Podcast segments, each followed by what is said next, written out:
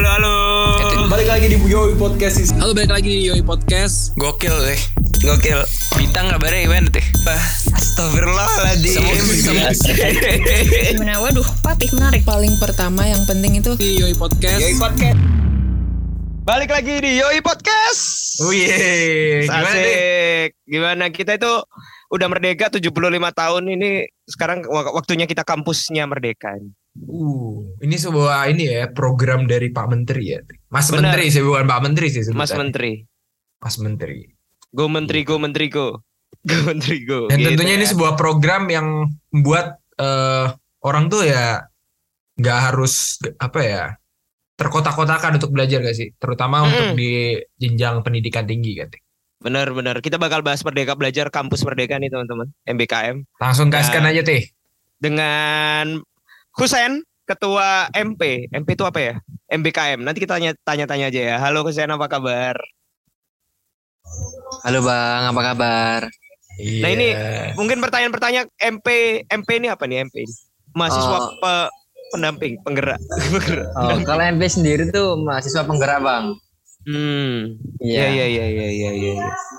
Tugasnya apa nih mahasiswa penggerak nih?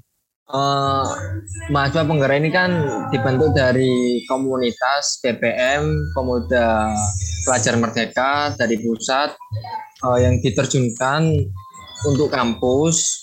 Hmm. Jadi tugas mereka itu ada pengawalan dan eh, menyalurkan informasi terkait MBKM dari kementerian hingga seluruh mahasiswa ini tahu apa sih itu MBKM, program apa aja sih yang dibuat oleh menteri itu.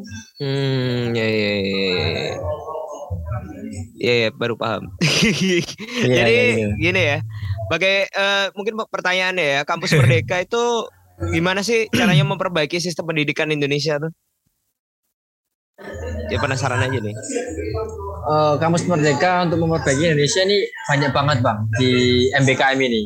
Tentu saja eh, Mas Nadiem ini melakukan upaya-upaya agar pendidikan di Indonesia ini lebih optimal dan jauh lebih baik. Kemarin kan Mas Nadiem kan mendapatkan apresiasi dari PBB itu terkait eh, pendidikan nasional ini kok pendidikan di Indonesia ini kok lebih baik dan lebih maju. Eh, tentu saja eh, bekerja sama dan bermitra dengan eh, instansi lembaga atau perusahaan-perusahaan yang ada di Indonesia ini bang gitu. Eh, jadi mahasiswa ini bisa menggapai ilmu tidak hanya di lingkup prodi ataupun fakultas ataupun universitas, tapi mahasiswa ini tuh juga bisa bergerak di luar prodi, di luar fakultas dan juga tentunya di luar universitas. Gitu bang. Ya ya ya. Gimana bang? Nah, Teh? gini teh. Sebenarnya kan kita nih ini ya. Eh kampus Merdeka ini kalau nggak salah kan baru-baru berapa tahun ya? Dua tahun kali ya? Dua, dua, 2019 ya. tiga tahun berarti ya? Tiga tahun. Dan ini kan artinya sebuah apa ya inovasi baru ya di, dari program pemerintah. Benar. Di mana orang-orang yang tentunya lulusnya itu 2000 apa berapa ya 2019 ke atas tuh nggak merasakan nggak sih? Iya benar.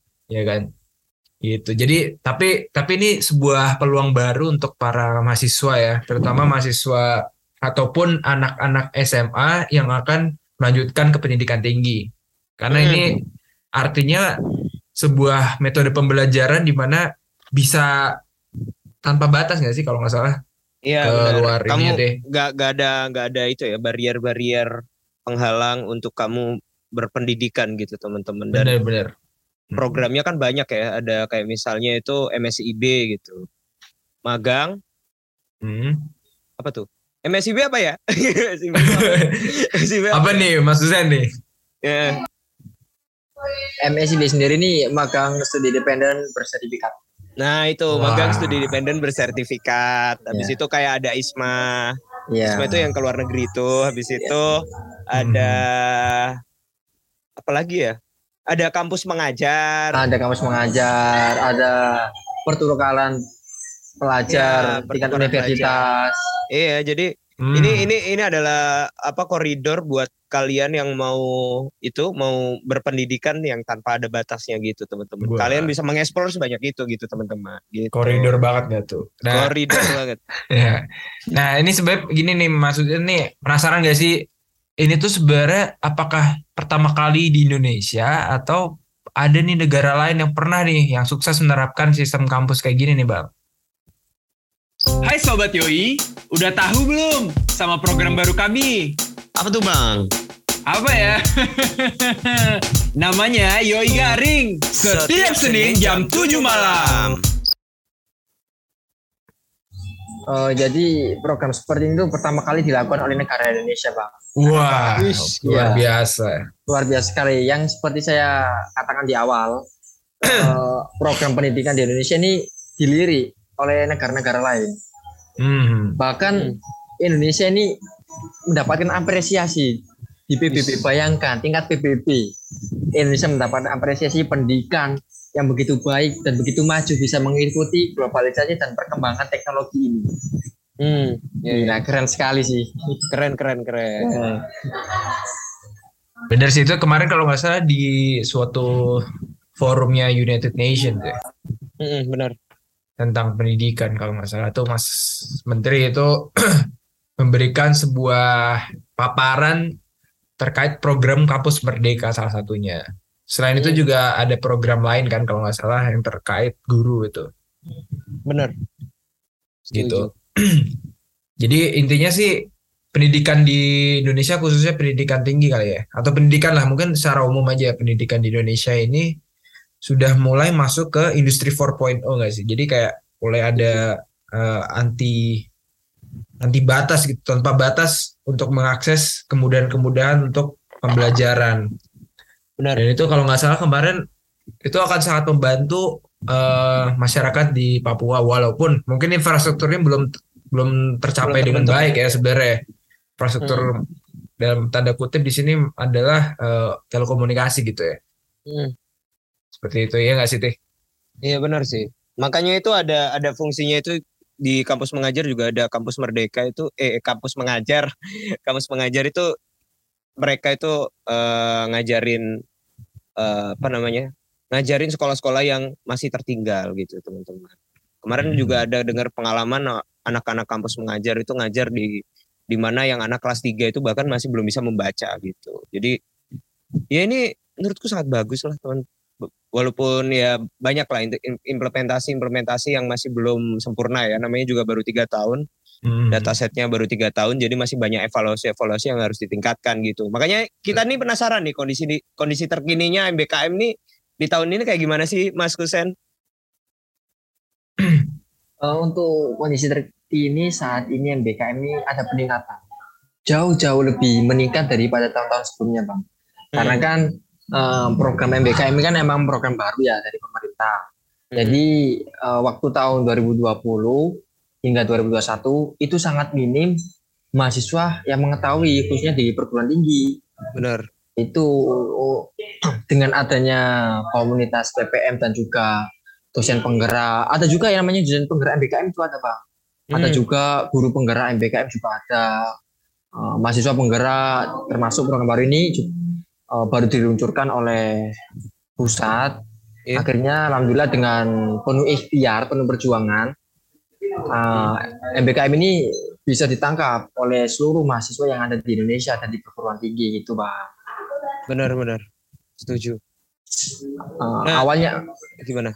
awalnya kan eh, banyak yang apa ya nggak tahu dan kontra terkait MBKM apa sih MBKM apa sih fungsinya Eh, karena mereka kan belum terjun mungkin sosialisasi di setiap perguruan tinggi ini sangat minim akhirnya eh, setelah adanya sosialisasi yang dilakukan oleh setiap perguruan tinggi ini diadakan hampir eh, berkali-kali akhirnya beberapa mahasiswa terjun dan merasakan dampaknya wah ternyata MBKM ini sangat bermanfaat sekali sangat berdampak untuk eh, jenjang ke depannya. Contoh saja nih, eh, kita ambil MSIP ya, makan independen bersertifikat.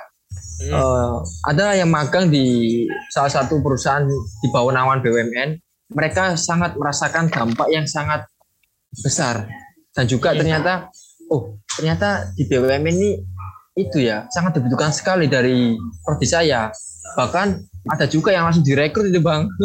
Iya iya iya. iya. Akhirnya setelah itu mereka ketagihan untuk melanjutkan MBKM MBKM yang lainnya. Tetapi kan eh, untuk program MBKM kan di perguruan tinggi kan berbeda-beda. Kalau di UPN ini sendiri ini maksimal mengikuti MBKM ini dua kali, tapi eh, peraturan dari pemerintah ini tiga kali. Tapi di UPN hanya berlaku untuk dua kali untuk mengikuti program MBKM karena MBKM ini kan juga dikonversi 20 SKS ini Ah iya benar. sangat simpel sekali itu bang Iya, jadi sebuah apa ya? Metode belajar yang ku, yang ku bilang juga metode belajar baru yang tentunya ini nggak merugikan dari segi apa ya waktu di kampus juga nggak sih? Karena ini juga Benar. masuk tadi SKS, masuk eh, manfaat-manfaat lainnya gitu kan. Mm-mm. Nah, ini Iya. nih masuk ke da- ke ranah tentang dampak nih. Nah, Mas Husen nih, dampak MBKM nih terhadap individu apa nih Mas? Khususnya ke masyarakat maupun pelajar ya Mas. oh kalau individu sih tentu saja ya ah, bermanfaat buat yang lain. Kalau ke masyarakat ini eh, kita juga apa ya terjun langsung ke masyarakat. Ada juga yang namanya proyek kemanusiaan dan juga ada yang namanya bina desa. Jadi di situ itu kita terjun selama kurang lebih satu hingga tiga bulan di situ kita apa ya bersosialisasi dan eh, berhidup dengan masyarakat lokal yang ditugaskan sesuai eh, dari arahan pusat. Contoh nih eh, program proyek manusia ini diterjunkan di Lumajang. Kapan hari kan ada program seperti itu. Hmm. Jadi untuk para mahasiswa ini mereka itu membantu eh, warga lokal yang kena dampak Gunung Semeru pada saat itu. Akhirnya warga lokal tersebut merasa terbantu dengan adanya eh, proyek kemanusiaan ini. Jadi mahasiswa itu benar-benar membantu warga lokal dan bersosialisasi dengan warga lokal ini dengan baik dan tahu juga culture di wilayah tersebut itu seperti apa dan bagaimana apa yang harus dilakukan dan apa sih yang tidak harus dilakukan untuk di wilayah tersebut. Karena kan setiap wilayah kan culture-nya berbeda-beda ya kan ya. Nah makanya eh, dengan adanya program ini masyarakat justru jauh lebih eh, tertarik dan senang. Bahkan ada tuh yang perpisahan dengan warga lokal sampai satu kampung mengikuti Iya uh, benar. pembuba- pembubaran tersebut kan sampai Hmm, nangis yang dan rame itu. uh, iya. Uh, itu mereka merasakan dampaknya sangat besar dari MBKM ini makanya sekarang MBKM ini benar-benar meningkat. Kalau dari segi individu ya itu programnya Mas Nadiem sendiri kan em- emang menginginkan ketika mahasiswa sebelum lulus itu sudah mendapatkan gambaran oh eh, setelah lulus eh, S1 ini saya ingin melanjutkan ke sini. Setelah lulus ke sini saya ingin melanjutkan eh, ke jenjang pendidikan yang lebih tinggi entah itu S2 eh, baik di negeri ataupun di luar negeri. Kan ada juga program dari eh, MBKM ini beasiswa LPDP itu ketika belajar eh, bisa di dalam negeri dan juga di luar negeri. Itu sudah berjalan hingga saat ini. Eh, salah satunya yaitu ketua umum pemuda pelajar merdeka. Beliau mendapatkan beasiswa LPDP di India bang. Gitu. Wis. Gila. S2-nya di India Wow, keren banget dah tuh teman-teman. Nih, teman-teman yang masih mahasiswa langsung aja lah sikat lah MBKM ini kan. Iya, kay- kayaknya itu minimal semester 5 ya kalau nggak salah ya. Semester 5 baru bisa ngambil MBKM ya. Bener gak sih Mas Kus? Apa bisa Eh, semester 3 ya? secara umum sih semester lima tapi ya ada prodi yang memperbolehkan mengikuti MBKM ini prodi di UPN ya bang salah satu prodi itu eh, boleh mengikuti MBKM di semester 4 kalau Ah iya. ya iya. semester 4 tapi rata-rata sih semester 5 baru boleh Hmm, tiga-tiga ya berarti ya. Eh, ya Oke, oke. Iya, Wah, iya, iya. Banyak Jadi, banget manfaatnya MBKM ya, Ti, ya. banyak banget. Mungkin mungkin ini bisa bisa jadi pertanyaan terakhir eh, mungkin bisa dijelasin visi misinya MBKM ini kalau dari mata Mas Kusen gimana? Mungkin an- anak-anak tertarik cara daftarnya gimana? Habis itu isinya apa aja sih MBKM ini? Gitu. Kalau visi misi dari MBKM ini ya nggak jauh beda yang dibentuk oleh pusat sih ya tujuannya ya mendorong mahasiswa untuk menguasai berbagai keilmuan yang berguna untuk memasuki ke dunia kerja. Tuh, untuk misinya sendiri ya memperluas jaringan, eh, memperdalam keilmuan yang di luar prodi dan juga menambah relasi di berbagai universitas, perusahaan dan instansi atau lembaga yang bermitra dengan MBKM ini gitu Pak. Hmm, benar-benar. Habis itu ada apa aja nih di MBKM nih?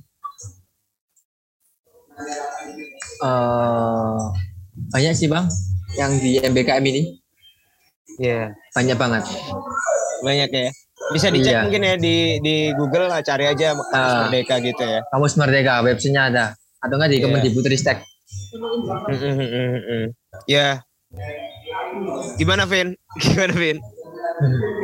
Iya, tadi yang udah dibilang Mas Kusen juga bahwa apa ya, ini tuh banyak banget manfaatnya dan tentunya yang kayak nggak nggak mau rugi gitu loh. Harusnya nggak mau rugi nggak sih anak-anak mahasiswa terkait program ini. Benar-benar.